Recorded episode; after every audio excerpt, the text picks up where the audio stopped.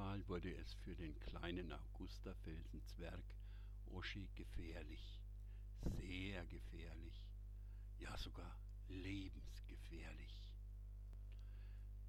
So weit war der junge Zwerg noch nie von seinem geliebten Augustafelsen entfernt gewesen. An einem Herbstmorgen war er auf dem Trampelpfad den er zusammen mit Opa August zur Helenenquelle ausgetreten hatte, ins Tal gegangen. Bei Steinhains blieb er respektvoll stehen und verbeugte sich tief nach Zwergenmanier. Er glaubte, ein leises Grummeln als Antwort gehört zu haben und machte sich erleichtert in Richtung Zeikorner Mühle weiter auf den Weg. Zuerst war der Buchenwald noch Licht. Eichhörnchen vergruben Bucheckern im weichen Waldboden und huschten in den mächtigen Buchen durch die Äste, als ob sie Fangen spielen würden. Bald aber war der lichte Laubwald zu Ende und Oschi stand vor einer dunklen Wand aus eng zusammenstehenden jungen Fichten. Mit seiner Zwergennase entdeckte er aber bald, dass ein fast geradliniger Pfad durch das Gehölz führte. Manches Menschenkind wäre wohl vor der Dunkelheit der Allee und den wie drohend dicht an beiden Seiten stehenden Nadelbäumen zurückgeschreckt und umgekehrt. Oschi machte die Enge und die Dunkelheit nichts aus, er war dies ja schließlich aus seiner Zwergenbehausung gewohnt. Dabei war er, zwergisch gerechnet, auch noch ein Kind. Oschi hatte nämlich vor kurzem seinen hundertsten Geburtstag gefeiert. Und das ist genau das Alter, wo Zwerge in die Schule kommen und ihre Zipfeltüte bekommen.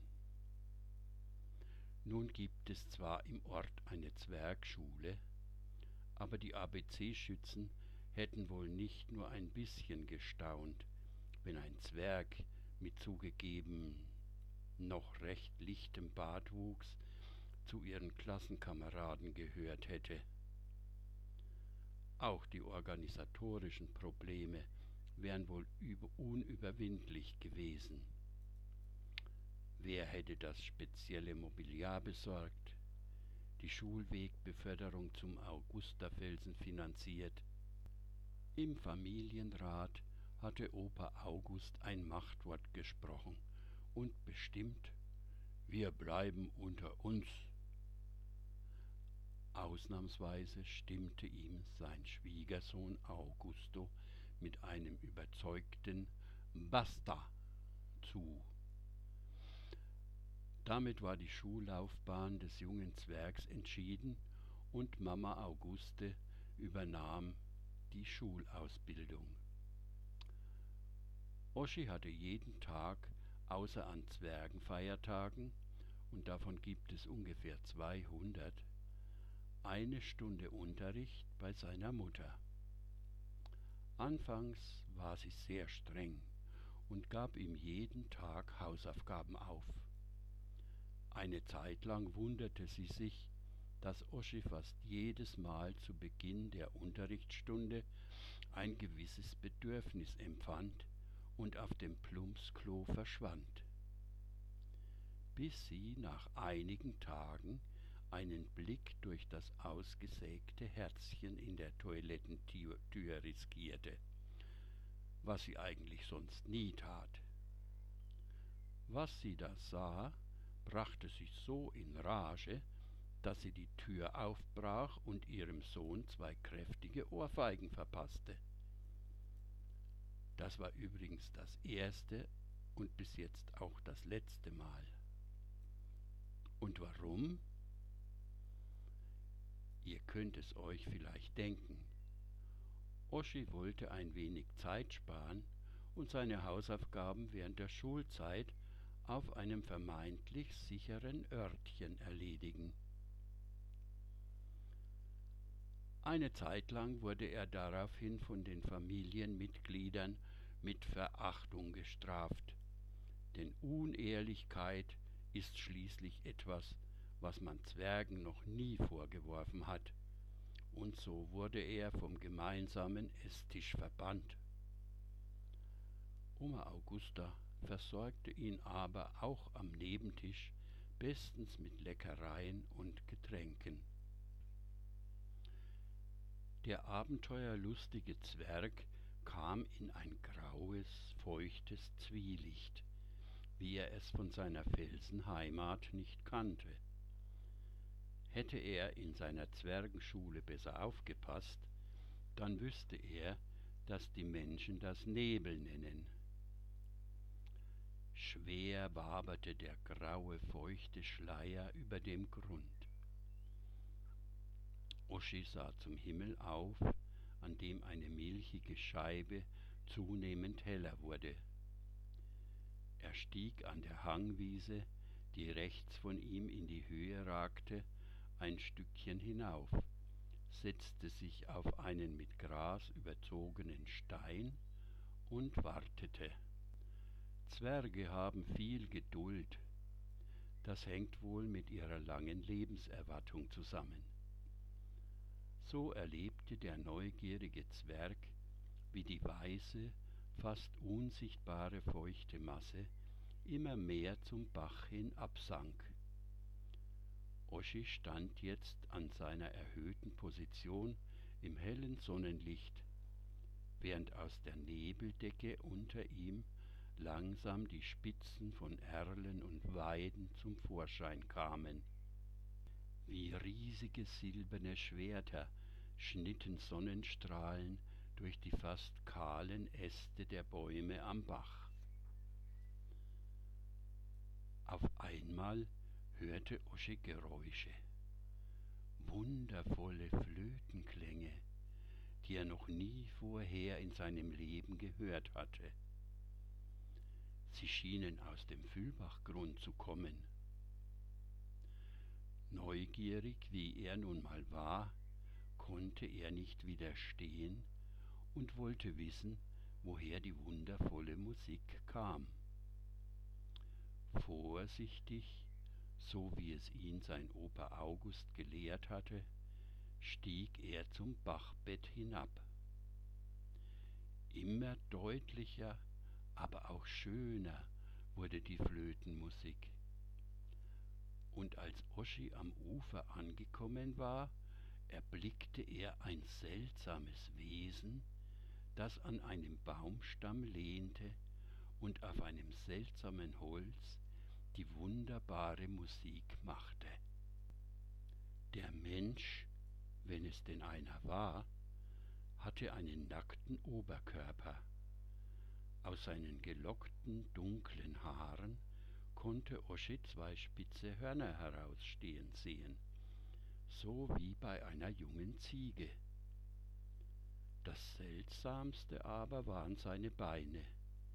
Sie schienen mit Fell bedeckt und in Hufen zu enden. Fasziniert beobachtete der junge Zwerg dieses Wesen angezogen durch die Flötenmusik, die wohl noch nie ein Zwerg vor ihm gehört hatte, taumelte er immer näher an das Bachufer heran. Auf der anderen Seite des Wassers erklang verlockend die wunderbare Musik. Wer bist du? wagte der junge Zwerg zaghaft zu rufen. Sein Gegenüber schien ein wenig zu kichern.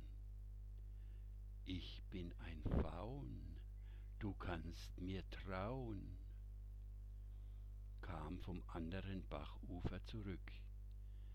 Deine Musik gefällt mir, meinte Oschi. Ja, kicherte der Faun. Dann komm zu mir, ich zeig dir, wie man sie macht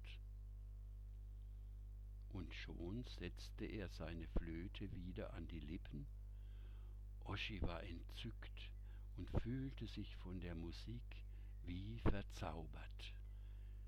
Wenn es etwas gibt, was Zwerge nicht können, dann ist es das Schwimmen.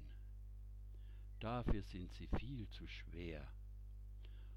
Oschi wusste das und rief deshalb zum Faun hinüber Ich kann aber nicht schwimmen. Das Wasser ist doch nicht tief, kam die beruhigende Antwort vom anderen Ufer. Du musst doch nur durchwarten. Wieder stimmte der Faun eine verlockende Melodie mit seiner Flöte an. Oschi zögerte. Der Bach vor ihm war wirklich nicht sehr tief. Aber konnte er als Nichtschwimmer das beurteilen? Deshalb rief er zurück Bist du sicher, dass das Wasser nicht tief ist? Das Wesen auf der anderen Seite des Wasserlaufs kicherte, setzte seine Flöte an und spielte eine kleine Melodie. Nach der gleichen Melodie sang er danach Ich bin ein Faun, du kannst mir trauen. Der neugierige junge Zwerg konnte der magischen Verlockung nicht widerstehen. Mutig stapfte er in das Bachbett, das offensichtlich nur knietief, von Menschen aus gesehen, gefüllt war. Drei oder vier Schritte hatte Oschi hinter sich, als er bemerkte, dass der Boden unter ihm nachgab. Immer tiefer versank er in der Sandbank des Flusses. Verzweifelt kämpfte er sich wieder ans andere Ufer. Unter riesigen Anstrengungen schaffte er es bis zur Flussmitte. Die Wassertiefe wäre für einen Menschen kein Problem gewesen, aber ein kleiner Zwerg, kaum größer als ein Schullineal, säuft darin ab. Und so geschah es auch. Das letzte, was Oschi noch mitbekam, waren die fröhlichen Flötentöne des Fauns, der in einem Weidenbaum sitzend mit spöttischem Gesichtsausdruck auf ihn hinuntersah.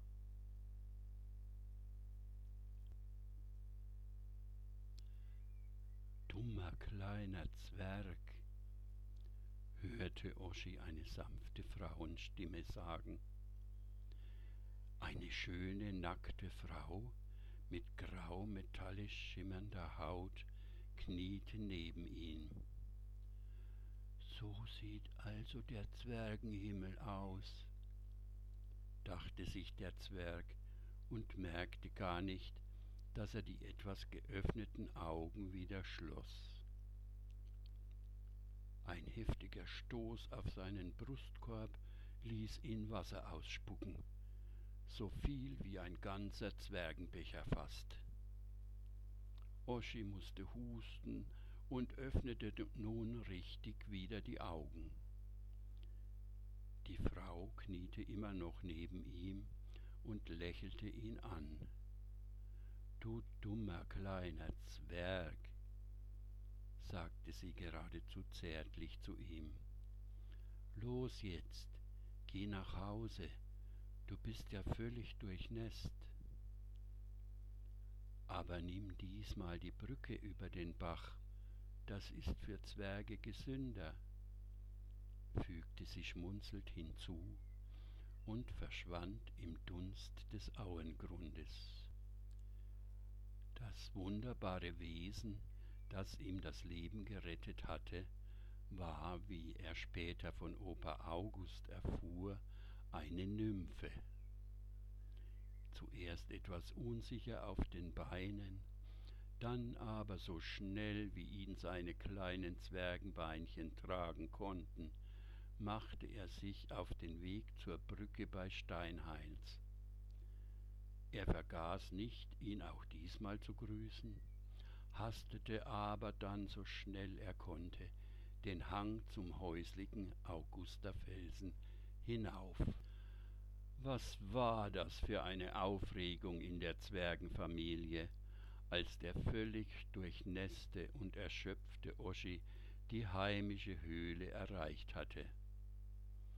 Vater und Opa heizten gleich eine kleine Höhlenkammer mit trockenem Holz ein, Oma Auguste gab Kräuter aus ihrer Apotheke dazu, und dann wurde Oschi nackig ein paar Minuten in diese Hitze geschickt.